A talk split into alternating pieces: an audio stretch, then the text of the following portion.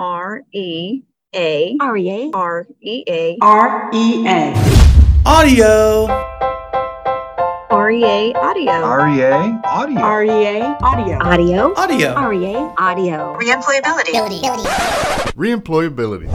Welcome to Reemployability's REA Audio. My name is Todd Loomis. I'm the National Sales Manager with Reemployability, and this is week 2 of our series celebrating National Nonprofit Day, which actually was on August 17th, but we're going to carry it on for 2 weeks for a number of reasons. Nonprofits need a lot of focus right now, especially coming out of COVID when a lot of donations were down and a lot of volunteerism was down. We need to help prop up our local nonprofit, no matter where you live right now. Also, Reemployability, the other side of Reemployability, is working with nonprofits all across the country where we place injured workers as volunteers. And so we've invited our guest, Danny Arroyo. He is with the Coalition for the Homeless of Central Florida, and which is based in Orlando, one of our great partners. And Danny, thank you for hopping on and joining us for week number 2. Thanks so much for having me again. So last week, Danny, you told us a little bit about what the Coalition does for homeless people in Central Florida, but how did you get involved? So I'm originally from New York. I'm from the Bronx, and I started working at Coalition for the Homeless in New York, which is no affiliation to this coalition.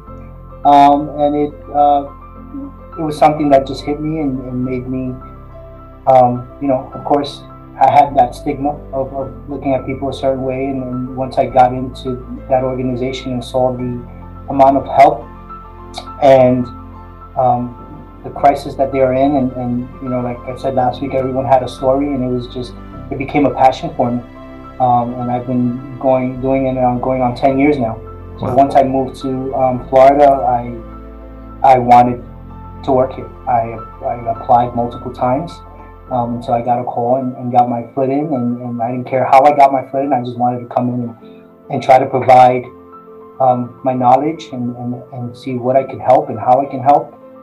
So I'm going on 5 years here, and this is a great agency, and we do a lot of good here. So I'm very proud to be part of this agency. Your title is Director of Guest Services and Information Technology. So what is your background? It's not in this field. Right. It was more retail management that I did for about 15 years, and kind of wanted to get out of that after 15 years. Right. And this was something that I just applied for and just became a passion, and I just kept going with it. So it was all learning as I went. So it's been 10 years of learning, and I'm still doing that. Well, one of the big things right now, as we're climbing out of the COVID hole, these past 18 months have really flared some other things socially and economically in our country that I think, if you'd have said to us 5 years ago, there's going to be a pandemic, we might have in our head, what that's going to be like, hospitals being overwhelmed, people being sick. But the wave that's come across the country with employment, right? Who would have thought that people would all be working from home and then still be working from home 5 years ago, that would be such a thing? Or volunteering, we would assume people would step up, but how do you do that now in a world where people aren't necessarily driving to work all the time? And a lot of service industries now are having a difficult time hiring people. There's people moving careers now because they're seeing that there's better opportunities or different opportunities, or they're truly following their passion, kind of like you. So if you're talking to just one person right now that might be going, I don't know that I'm 100% happy in what I do. I would love to get involved with a nonprofit. What's some advice or some steps that you could tell them to do to get, because obviously you said your background wasn't necessarily in working at a nonprofit. So how do you get your foot in, and what are the best things to do? Well, first thing, you have to have the passion for it. You have to make sure this is the area of nonprofit that you want to work for, that you want to help our homeless population. Do a lot of research on the homeless population. Do a lot of research on, chronic homelessness, veterans who are homeless, the LGBTQ community. A lot of reading, which is something I do all the time, is continue to learn. But this is a place that is full of hope. We're here to help. We're here to make people's lives better. If that's something that you want to do, this is a great agency to do that, because that's what we're here for every day. Even during this pandemic, our goal has not changed. Even though we changed the way we did things, our goal is still the same: is to get everyone housed, to get everyone into their own place. But do a lot of research, I say, about the homeless population. So when you come in, it's not a culture shock when you come into a shelter, because seeing them on the street to seeing them living here is totally different. Mm-hmm. And again, we're 24 hours, so this never closes. We're always open. So even if somebody's looking to get into a different type of organization or a different type of nonprofit, you think research and understanding and actually being a part. Obviously, I would imagine you did some volunteer, you mentioned, in New York prior to joining, but the research is key. I think so. I believe so. I think for any job that you go to, I mean, you should do research on the organization, mm-hmm.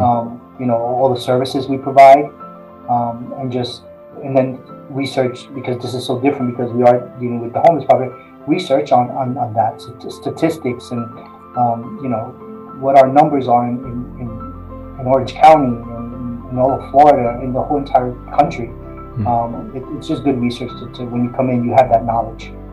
So last week you had mentioned bringing in some nurses to kind of help guide you with regards to rules and best practices with regards to realigning how you were doing things during COVID. What are some other specific things that you did from a management perspective or from an operations perspective that helped you be able to only be closed for a couple months and be able to kind of spring back the way you've kind of sprung back?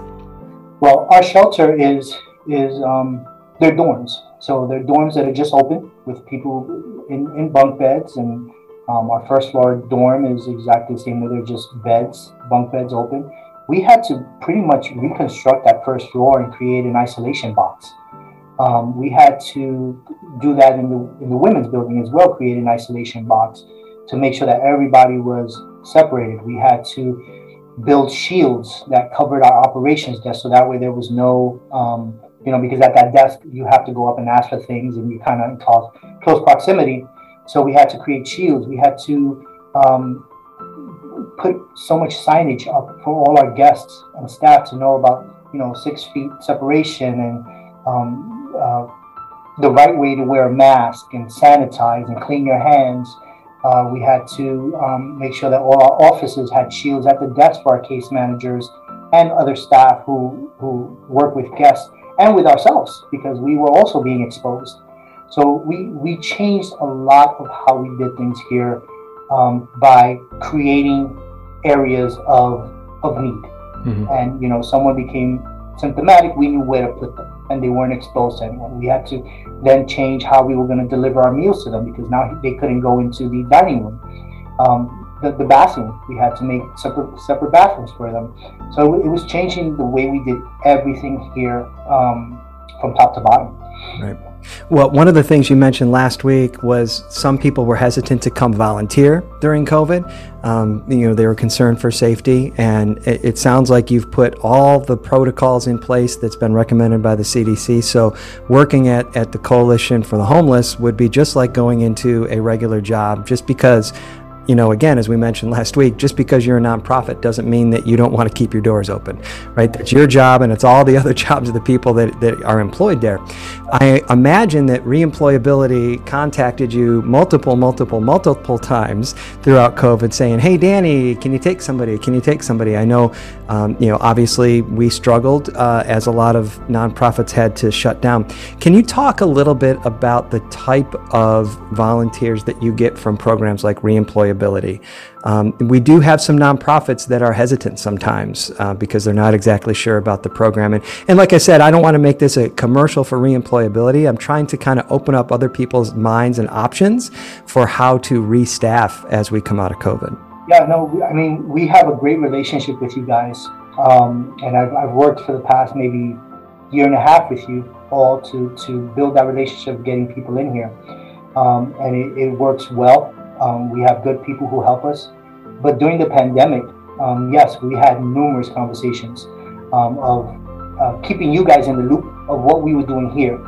So we can make sure that whoever you were sending to us knew that it was going to be a safe campus, knew that we were following all the protocols, knowing that their safety was our concern as well, and their health.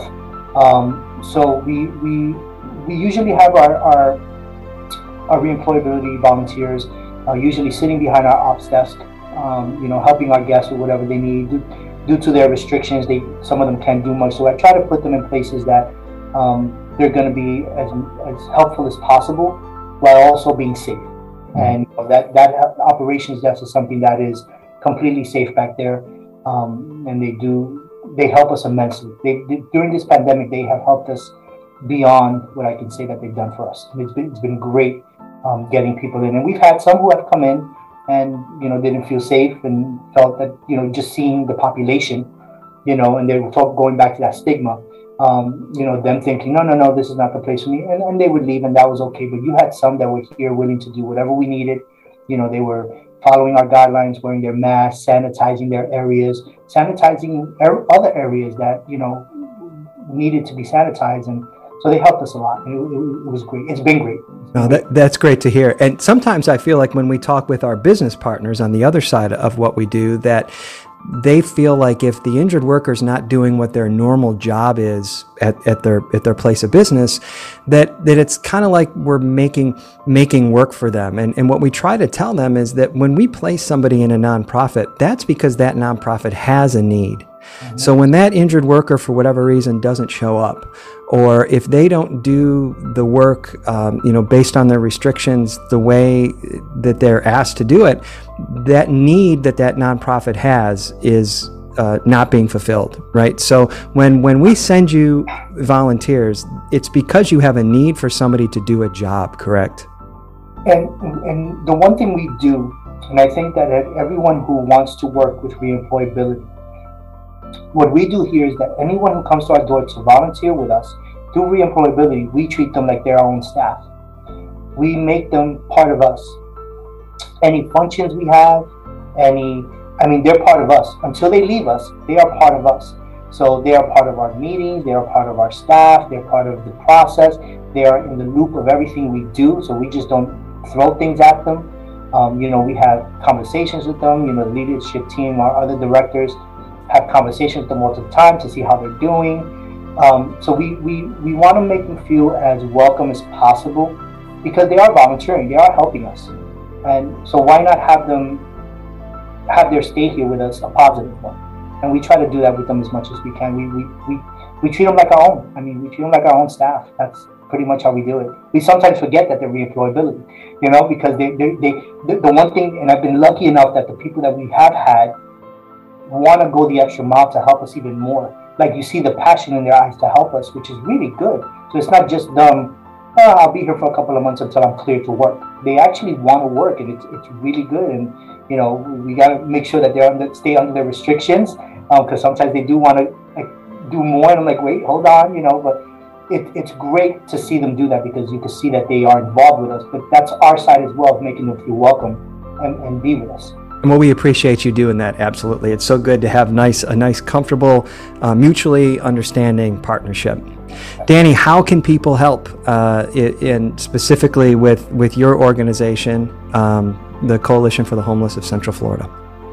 Yeah, anyone who wants to donate or volunteer can go to www.centralfloridahomeless.org, and you can go to the volunteer portal and sign up, and you can volunteer anywhere you want, kitchen, helping in the kitchen, helping with painting, with doing any maintenance, any landscaping.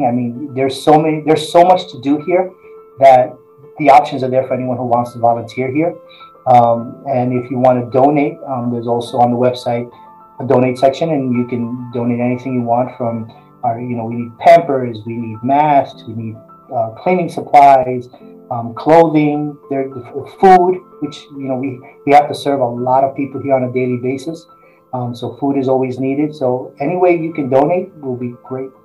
Thanks, Danny. We're going to actually post this up on the website that we have specifically for podcasts. It's Listen2REA.com, and we're going to put that link as well next to this episode so people can click on that and make donations or volunteer if they choose to. Danny, thank you so much for your time.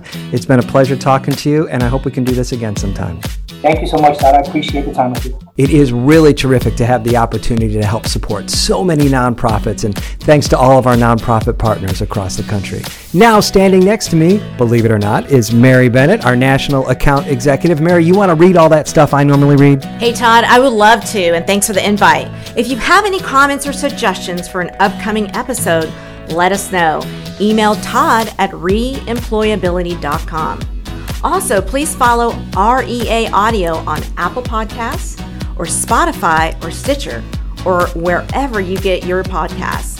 You can always check out more content, including webinars, at Listen2REA.com. I think I am out of a job. Thank you, Mary, so much. We've got some fun conversations coming up, including Jeff Stragg, Senior Director of Risk Management with Academy Sports, and Bill Edison, former combat medic and owner of the Tampa Bay affiliate of Leadership Management International. Plus, we'll get deep into human resources with Reemployability's Director of HR, Crystal Hundley. Crystal is not your typical HR director, so I am sure our talk will be full of surprises. Thanks for listening and have an awesome week.